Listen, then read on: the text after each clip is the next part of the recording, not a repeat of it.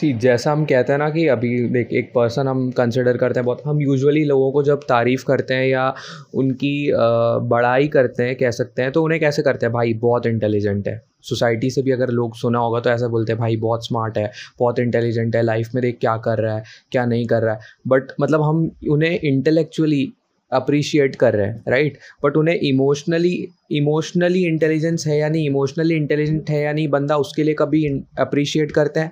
Hardly या rarely जिन्हें पता होगा शायद वो करते होंगे बट रेयरली और ना नहीं भी करते हैं। मोस्ट मैंने तो कभी आज तक किसी को ऐसा अप्रिशिएट करते हुए नहीं सुना किसी इंसान को या बंदे को कि भाई ये बहुत इमोशनली इंटेलिजेंट है इसलिए उसे अप्रिशिएट किया जा रहा हो। सो so, वही है कि जैसे एक बंदा है बहुत इंटेलिजेंट है but at the same time ही और she has made a mess of his his और हर लाइफ ठीक है? या फिर वो शख्स बहुत पावरफुल है बट बहुत ही ज़्यादा इंटॉलरेंट है। ये सारी चीज़ें क्या इंडिकेट कर रही हैं अगर हम देखें तो जनरली कि intellectually maybe they are very much say inte- intellectually they are very much fulfilled or very much uh, smart or promising but at the same time emotional intelligence उनके अंदर डेवलप नहीं हुआ है या emotionally they are not very much intelligent अब इसी से मैं आना चाहूँगा कि इमोशनली अन इंटेलिजेंट लोगों के साइंस क्या है? मतलब उन्हें कैसे हम एक आइडिया लगा सकते हैं कि हाँ he is somewhere emotionally weak और he is not emotionally intelligent पहले तो वो लोग बहुत ज़्यादा सेल्फ सेंटर्ड होते हैं। ठीक है? इमोशंस पर उनका कोई कंट्रोल नहीं होता।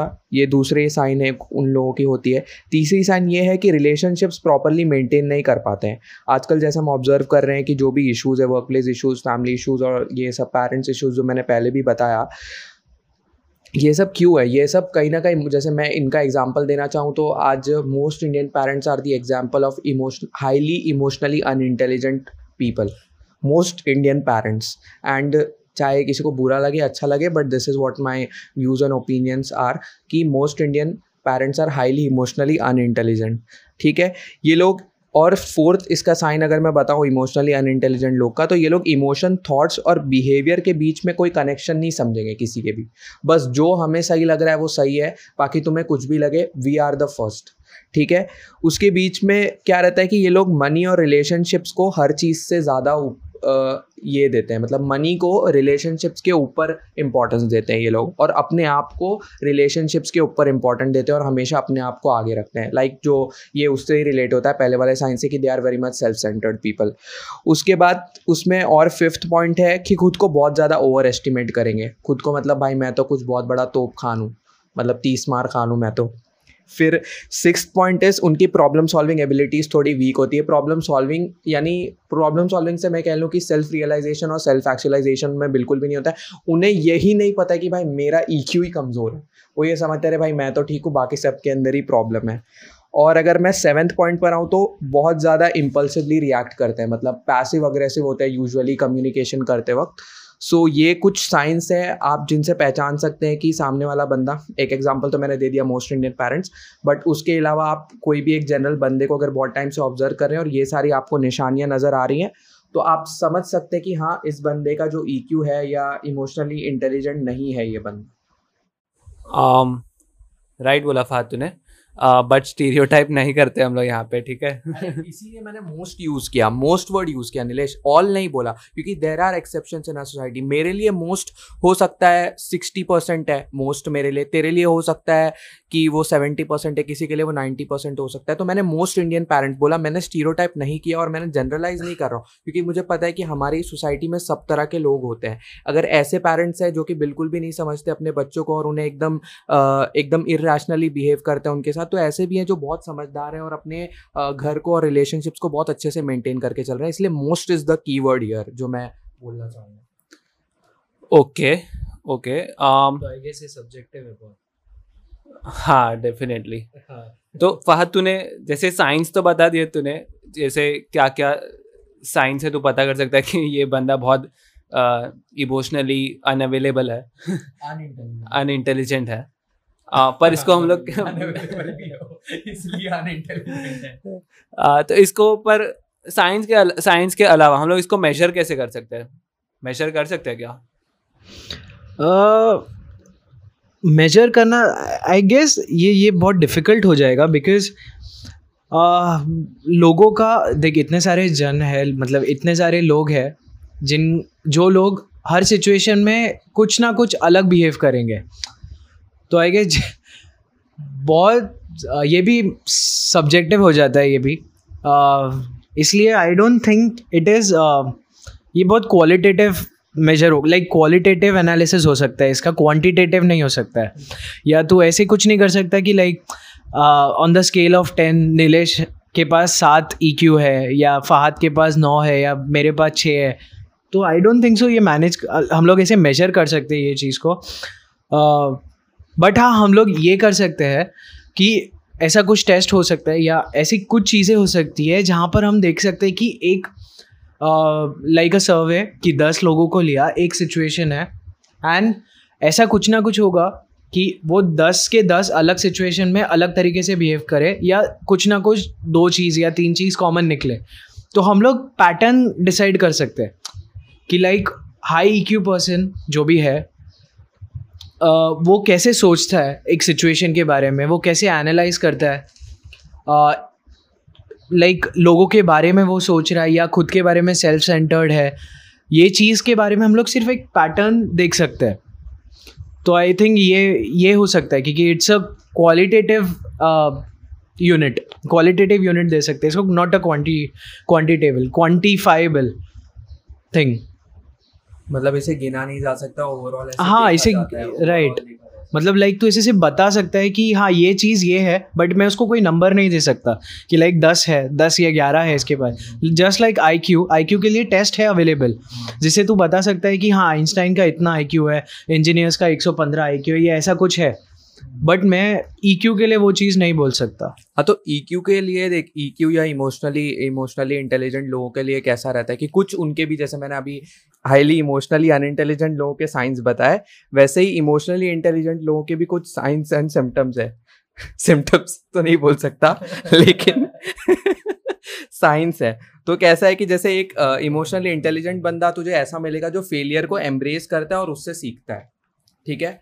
वो ये नहीं हो जाएगा अंडरमाइन नहीं हो जाएगा, घबरा नहीं जाएगा, भाई अब तो मेरी ज़िंदगी ख़त्म हो गई, अब तो मैं फेल हो गया। वो उस चीज़ को एम्ब्रेस करेगा। दूसरी चीज़ वो ये है कि वो अपने आप को एक्सप्रेस करना बेहतर जानता है। वो अपने इमोशंस को समझता है और उन्हें बेहतर तरह से चैनलाइज करता है। अपने साथ दूसरों के इमोशंस को भी समझता है। वो और इमोशनली इंटेलिजेंट लोगों के लिए ये भी एक साइन है कि वो इन्फ्लुएंस बहुत अच्छे से कर पाते हैं। जैसे तूने हिटलर का एग्ज़ाम्पल एक दिया तो वैसे आज बहुत सारे पॉलिटिशियंस भी हैं कि ठीक है अगर हम देखें ओवरऑल तो आई क्यू के लेवल पे वो उतने कुछ खास नहीं है बट उनका ई क्यू ई क्यू थोड़ा अच्छा है। क्यों? क्योंकि वो लोगों को इत, इतनी बेहतर तरह से मैन्यूपुलेट इमोशनली मैन्यूपुलेट और ये कर पा रहे हैं कि वो उन्हें वोट दे। ठीक है? जबकि they are not at all eligible to मतलब उस चीज़ को वो कॉन्टेस्ट कर पाए तो। ठीक है?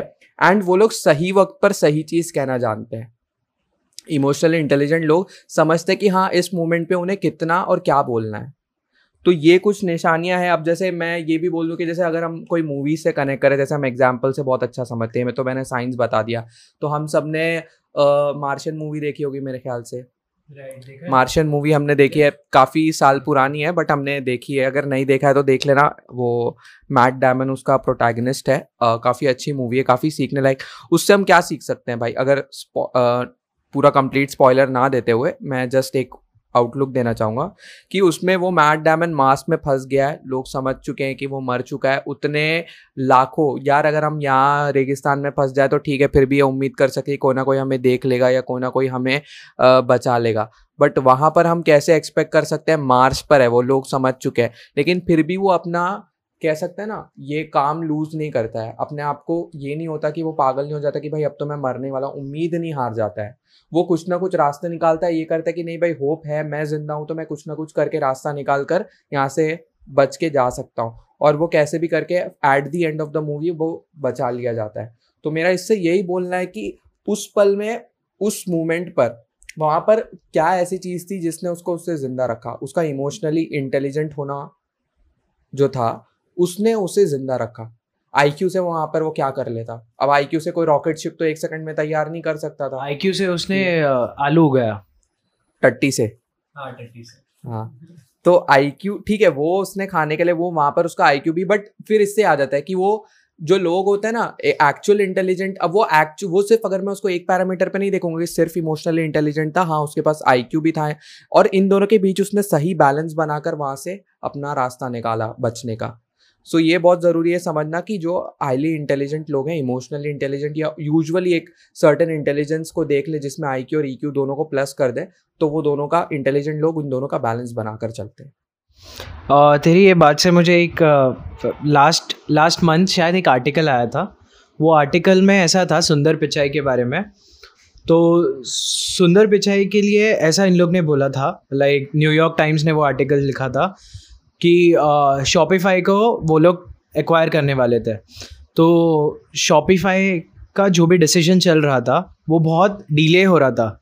And for X Y Z reason but New York Times ने ऐसा डायरेक्टली बोला कि इट्स बिकॉज़ ऑफ़ पिचाई सुंदर पिचाई वो जो भी डिसीजंस है, और उससे रिलेटेड बहुत सारे ऐसे न्यू प्रोजेक्ट्स हैं जो गूगल के हैं उसके लिए डिसीज़न बहुत डिले हो रहा है।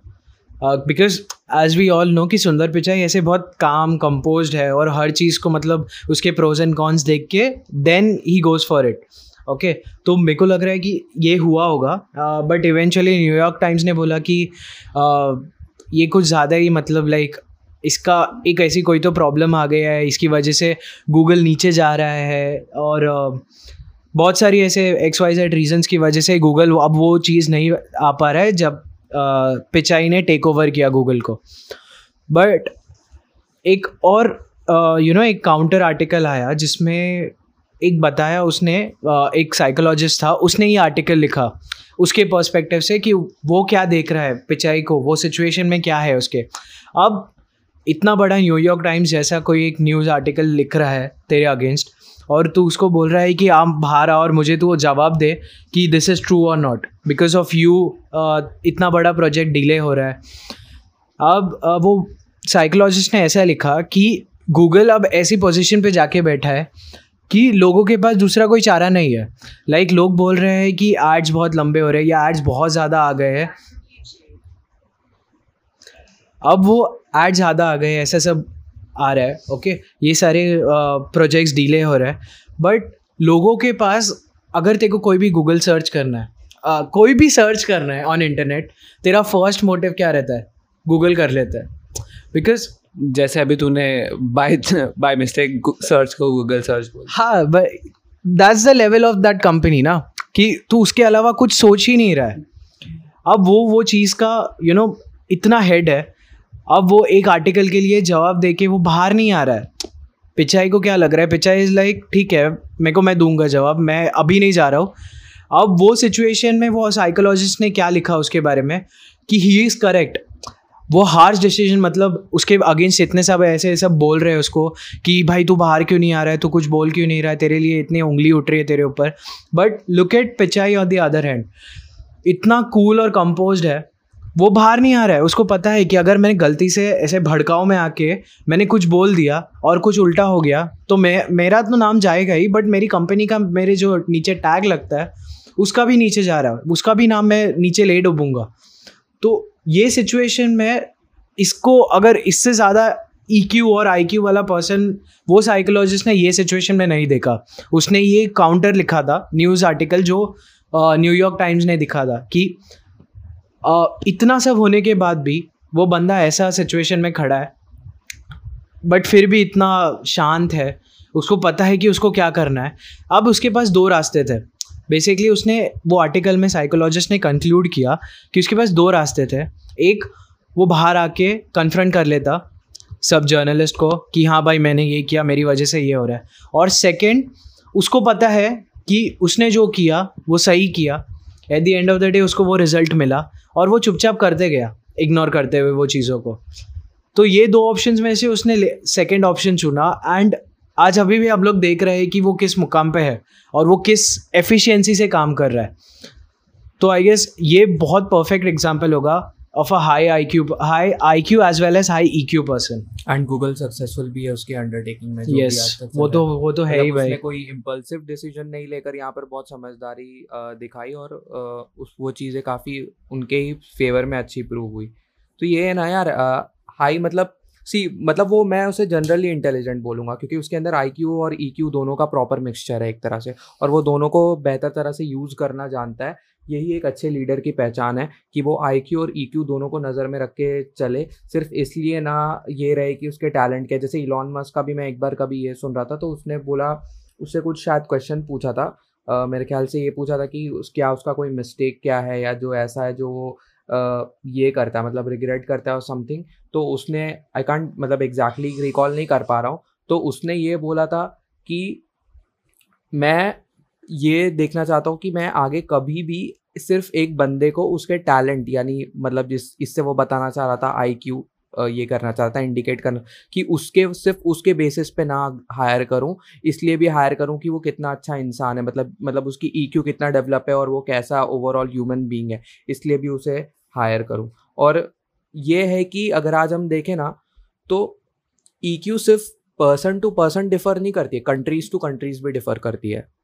जैसे कि आज हमारी जो कंट्री है इंडिया के जो ओवरऑल अगर हम ई e देखें लोगों का और एज़ कंपेयर टू किसी ऐसे का ई e देखें, जैसे जापान है कोरिया है या नॉर्थ कोरिया के लोगों का ई e देख लें और या फिर अमेरिका का कंसिडर कर ले, जो कि इतना फ़ेमस है या पूरे वेस्ट का ओवरऑल देख ले तो वो काफ़ी डिफरेंट है एज़ कंपेयर टू हमारे। मतलब हम लोग कैसे होते हैं यूजुअली कि हम ठीक है आइस ब्रेक होने के बाद हम एकदम घुल मिल जाते हैं जैसे चक्कर कैसे घुल जाता है पानी में दूध में किसी में तो हम लोगों के साथ वैसे घुल मिल जाते हैं। हम कॉन्वर्जेशन इनिशिएट करते हैं हम लोग मिलनसार होते हैं Indians usually as compare to अगर हम आ, कोई नॉर्थ कोरिया जापान में चल जाए तो वो इतना जल्दी घुल मिल घुल मिल नहीं जाएँगे लोगों के साथ। वो थोड़ा एक स्टेप बाय स्टेप धीरे ग्रेजुअली धीरे धीरे उन्हें काफ़ी टाइम लगे। एज़ कंपेयर टू हम क्या देखते हैं, हम अगर दो अनजान लोग भी लोकल ट्रेन में या कहीं ट्रेन में मिल जाए तो भाई साहब और कहीं ना कहीं से कोई रिश्तेदारी जोड़ लेते हैं और कुछ ना कुछ बातें और एक दूसरे के साथ खाना एक्सचेंज करना है, काफ़ी सारी चीज़ें कर लेते हैं। मतलब ओवरऑल हम एक दूसरे से काफ़ी अच्छे से रिलेशनशिप बना पाते हैं।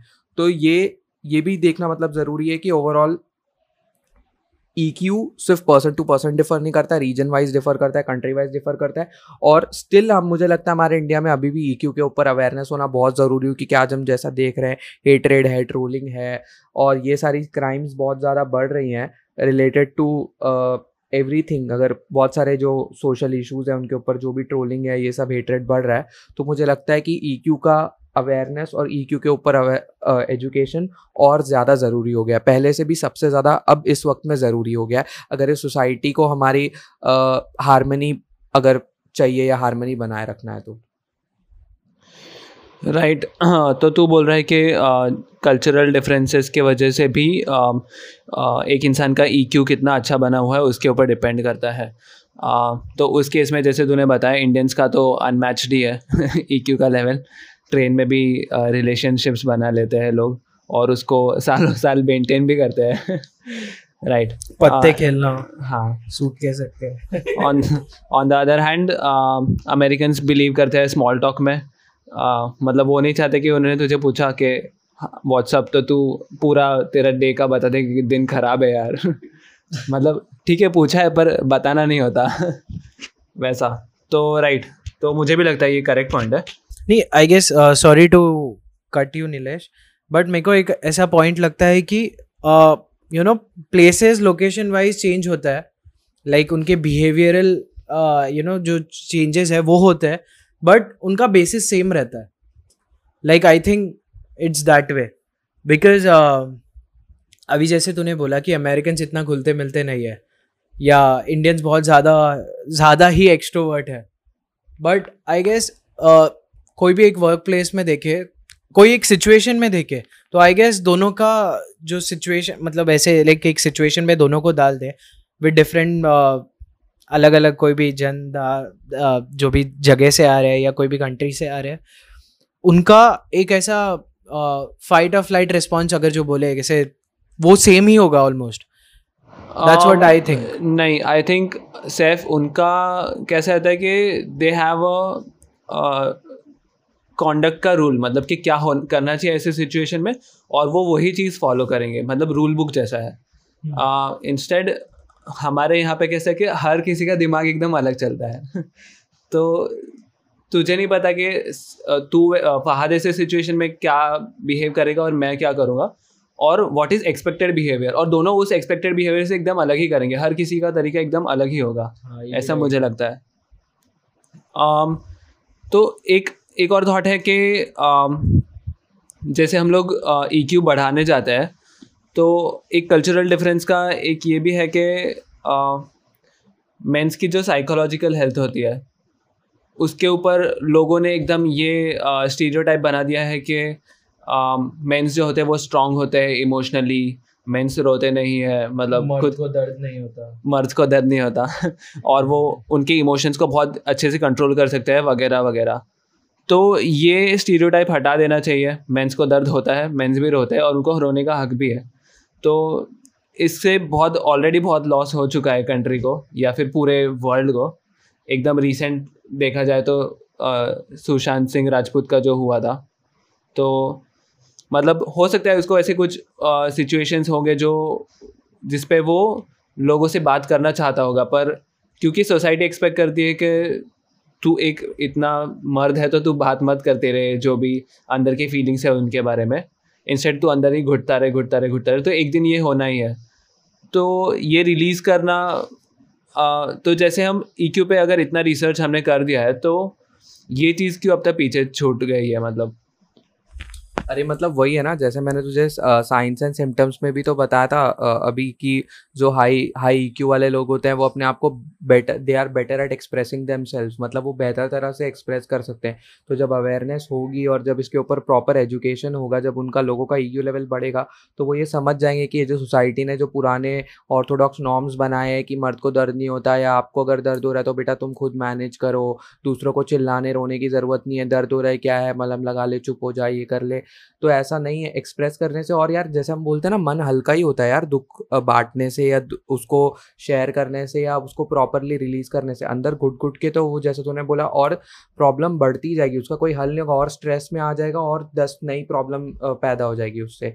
तो यही है कि जब ई e के ऊपर प्रॉपरली एजुकेशन आएगा, जब ई e को लोग प्रॉपरली खुलकर डिस्कस करेंगे और समझेंगे तो ये कहीं ना कहीं ये हो जाएगा, क्या बोलते हैं? ये सारी जो मसले अभी उठ रहे हैं, जैसे सुशांत सुशांत सिंह राजपूत का भी तूने अभी उठाया तो ऐसी चीज़ें नहीं होगी। अब वो, उसके साथ क्या था भाई? वो एक्टर था, सब लोग एक्सपेक्ट कर रहे हैं कि भाई दे आर कंप्लीट उन लोगों को एक प्रॉपर परफेक्ट इमेज लेकर चलनी पड़ती है हमेशा। तो उससे भी कहीं ना कहीं इस चीज़ का, इस इमेज को टेंट होने का या इस इमेज को कहीं ना कहीं अफेक्ट होने का ये होगा ना कि भाई, अब जो लोग मेरे फैंस हैं मुझे देखते कि मैं इतना कंप्लीट और इतना प्रॉपर ये हूँ, अब मैं ये कैसे दिखूँगा तो कैसा लगेगा, ये सब कैसा दिखेगा, मैं हेल्प माँगता हुआ दिखूँगा।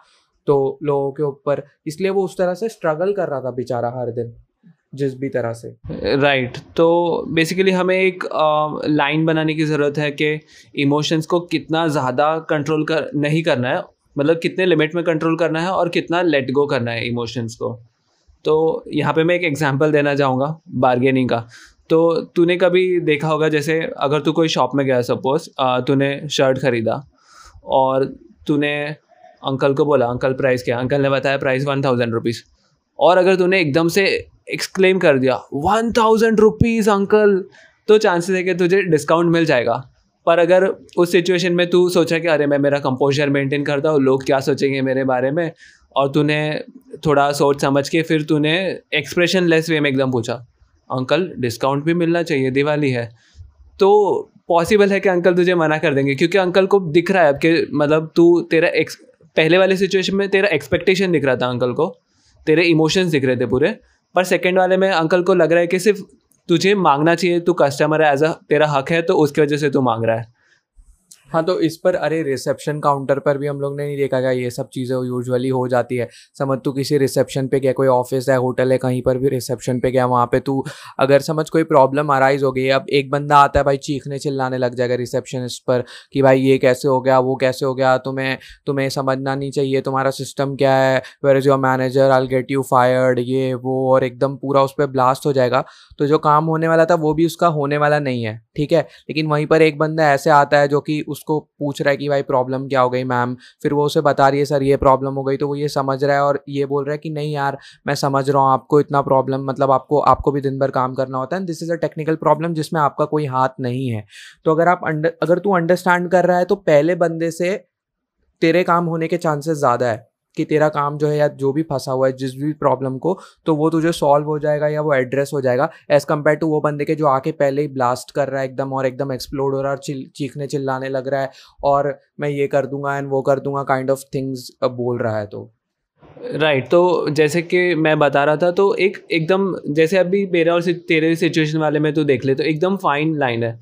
तो मेरे सिचुएशन वाले में अगर तूने तेरे इमोशंस को लेट गो किया मतलब रिलीज़ किया होता तो तेरा एडवांटेज था पर तेरे वाले सिचुएशन में वो कंपोजर मेंटेन करके आ, फिर अगर तूने बात की तो एडवांटेज था राइट तो अगेन ये चाहे तो तू आईक्यू में डाल दे या ई में डाल दे पर ये एक दोनों का जब कॉम्बिनेशन बनता है तभी इतना अच्छा इंसान बन पाता है कोई। तो बेसिकली बॉडी लैंग्वेज तेरा ई e का पार्ट है। Because at the end of at the end of the day action speaks louder than words तो I cannot agree more thank you see अब मैं अगर इसको समअप कर दूँ यार तो अगर इसका अब इतने सारे हमने चीज़ें डिस्कस की प्रॉब्लम बता दिया ये है हमने साइंस एंड सिम्टम्स बता दिया हमने ये बता दिया कि आपके कॉन्सिक्वेंसेस क्या होंगे। अगर आप इमोशनली इंटेलिजेंट नहीं है या आपका ई e डेवलप नहीं है तो अभी मैं फाइनल आना चाहूँगा कि हल क्या है। अब यार सब जो सुन रहे भी हैं, हम लोग जो डिस्कस कर रहे हैं, हम ये सोच रहे होंगे, भाई साहब प्रॉब्लम डिस्कस कर लिया, ये बोल लिया, वो बोल अब इसका हल क्या है? हल यही है सिंपल कि भाई पहले तो अक्नॉलेज करो। मुझे लगता है कि यार जैसे हमने भी इतना कुछ सीखा है इस डिस्कशन के थ्रू और हमारे लिसनर्स ने भी कई कुछ चीज़ें सीखा होगा, जिन्हें कई सारे भी ऐसे होंगे, जैसे हम भी हमारे साथ कई सारे ऐसे होंगे, जिन्हें पहली बार एक्चुअली थोड़ा आइडिया लगा हो कि लगा होगा कि यार ई e है क्या, ये जो ई e है इमोशनल क्वेश्चन है या इमोशनल इंटेलिजेंस है, जो इन दोनों वर्ड को हम interchangeably over the whole podcast use कर रहे हैं तो एग्जैक्टली exactly ये है क्या? और इसका इम्पोर्टेंस क्यों है? इसके बारे में जानना अवेयर होना और समझना क्यों ज़रूरी है? क्योंकि यार, अगर हम जब तक ये नहीं समझेंगे ना कि इमोशनल जैसे मैंने ये बोला है कि किसी भी प्रॉब्लम को सॉल्व करने के लिए एक्नॉलेज करना ज़रूरी है कि पहले तो वो प्रॉब्लम है वहाँ पर। तो ये ज़रूरी है कि पहले तो अवेयरनेस स्टार्ट करें। फिर उसके बाद हमारे जो करिकुलम है स्कूल है सिलेबस है कॉलेजेस है, इसमें एक कोर्सेज ज़रूर बनना चाहिए सेपरेट जहाँ पर कि इसके बारे में एजुकेट किया जाए और लोगों को समझाया जाए और बताया जाए कि भाई इमोशनली इंटेलिजेंट होना बहुत ज़रूरी है। तुम्हें तुम्हारे इमोशंस के बारे में जानना उसे समझना और प्रॉपरली रेगुलेट करना बहुत ज़रूरी है। अगर तुम अगर एकदम ए पत आ, क्या बोल सकते हैं उसको? ये सिंपैथी और एम्पति को तुम ऐसा समझोगे कि भाई ये हिंडरेंस है तुम्हारे लाइफ में तो नहीं चलेगा। इसलिए और मैं स्टार्ट बताऊँ तो जो वर्क प्लेस पे जो लोग जिनका ई e डेवलप होता है ना ज़्यादा वो हा इवन हाई आईक्यू वालों से ज़्यादा कमाते हैं। एंड इवन राइट ये तो स्टार्टिंग में ही मतलब हमने कर लिया था ना ये स्टार्ट्स भी है भाई। रिक्रूटर्स क्यों ये मांग रहे हैं ईक्यू क्योंकि ये है ये रियलिटी है। वैसा नहीं। Over the ladder over the ladder मतलब जो ओवर द जो पूरा कॉर्पोरेट लैडर ले ले कोई भी फ़ील्ड ले ले भाई। वहाँ पर जिस बंदे का ई e ज़्यादा है ना समझ कि अब समझ मैं जैसे एग्जांपल ही ले ले कि कोई दोनों दो लोग एक साथ ही ज्वाइन कर रहे हैं काम स्टार्ट कर रहे हैं। बट अभी किसी का ई e उतना ये नहीं आया है दिख कर कि मतलब अभी ज़रूरत है कि आपको ये सिचुएशन में अपना ई e दिखाने की ज़रूरत है या आप कितने इमोशनल इंटेलिजेंट हो। बट जहाँ पर ज़रूरत है ना तो जो बंदे का इमोशनली जो बंदा इमोशनली इंटेलिजेंट है, उसके सक्सेसफुल और उसके प्रमोशन पाने के चांसेस ज़्यादा है एज़ कंपेयर टू वो बंदे के जो सिर्फ़ आई क्यू के साथ बैठा हुआ है, जिसका ई e उतना डेवलप नहीं है। बिकॉज़ हम जानते हैं कि हर कोई भी प्रोफेशन ले लो, कहीं पर भी ले लो हर जगह पर कहीं ना कहीं सिचुएशन ऐसी ज़रूर आती है, जहाँ पर कि वो सिचुएशन आपका ई e डिमांड करता है देखने का कि आपका इमोशनल इंटेलिजेंस आप कितना इमोशनल इंटेलिजेंस हो या आप इमोशनली इंटेलिजेंट हो या फिर आपका ई e कितना डेवलप्ड है। तो मैं ये बोलना चाहता हूँ कि इसको अगर इसका सॉल्व करने का एक ये चीज़ है कि भाई स्कूल में लाना ज़रूरी है। एंड पता है स्कूल में जो बच्चों को बताया गया ना सिखाया गया। मतलब मैं इंडिया की बात नहीं कर रहा हूँ वेस्टर्न स्कूल्स में जहाँ पर ये एक्सपेरिमेंट किया गया है और वहाँ पर लोगों को सिखाया गया और समझाया गया है कि इमोशनली इंटेलिजेंट होना क्यों ज़रूरी है और इमोशनल इंटेलिजेंस होता क्या इमोशनल क्वेश्चन होता क्या है स्टार्ट्स क्या होते हैं, ये सब चीज़ बताया गया है। वहाँ पर उनकी परफॉर्मेंस बढ़ी है क्लास के अंदर अगर कुछ कॉन्फ्लिक्स होते थे तो वो कम हो गया है, लोगों के बीच झगड़े होना और ये सारी चीज़ें होना बहुत कम हो गया है। इसके वजह से तो ये सारे बड़े बड़े फ़ायदे हुए हैं जस्ट बिकॉज़ अवेयरनेस और एजुकेशन हुई है तो। इसी पॉइंट के साथ इस पॉडकास्ट को समाप्त करते हुए मिलेंगे आपसे अगले एपिसोड में एक ऐसे इंटरेस्टिंग टॉपिक और इंटरेस्टिंग डिस्कशन के साथ। तब तक के लिए लाइक शेयर कमेंट और सब्सक्राइब करना मत भूलना। हमारे सोशल मीडिया हैंडल्स के लिंक डिस्क्रिप्शन में मौजूद है तो जाकर चेकआउट कर लें। हमें फॉलो कर सकते हैं आप। Till then take care stay safe and keep listening to Threes commerce podcast thank you very much